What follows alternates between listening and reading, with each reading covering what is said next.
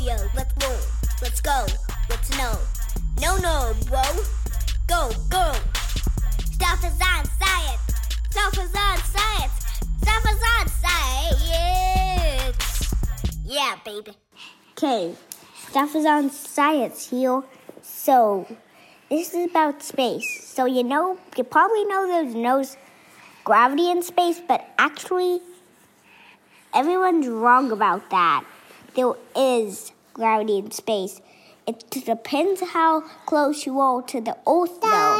It, as long as you're close to the Earth, you feel some gravity. But when you get further away from, from the Earth, you start to not feel it. And you start to, well, float. But actually, if you're going downwards uh, fast enough, you can kind of be, well, be falling. And floating kind of. Now, how do I You mean you mean in the plane? um, if you like going downwards instead of the Yeah, if you are going down towards the Earth as fast as gravity's pulling you in a plane, then it feels like you're floating in the plane, right? Mm-hmm. And that's what they were they were showing us a plane that lets you go down so fast that it feels like you don't have, you're weightless. Yeah, So you hold him probably. Wait, did Oh Yep. got it.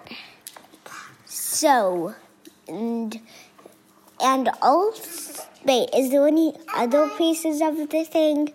Um, well, you remember one of the things about how hard gravity, how strong gravity is, is how close you are. What was the other part? Do you remember? I know, I remember that part now. Okay, and if there's two things that are really big with their gravity, they can actually, if they're big enough, they can act. If they're close enough too, they can actually stick together. Yep, So it's about how close you are and how.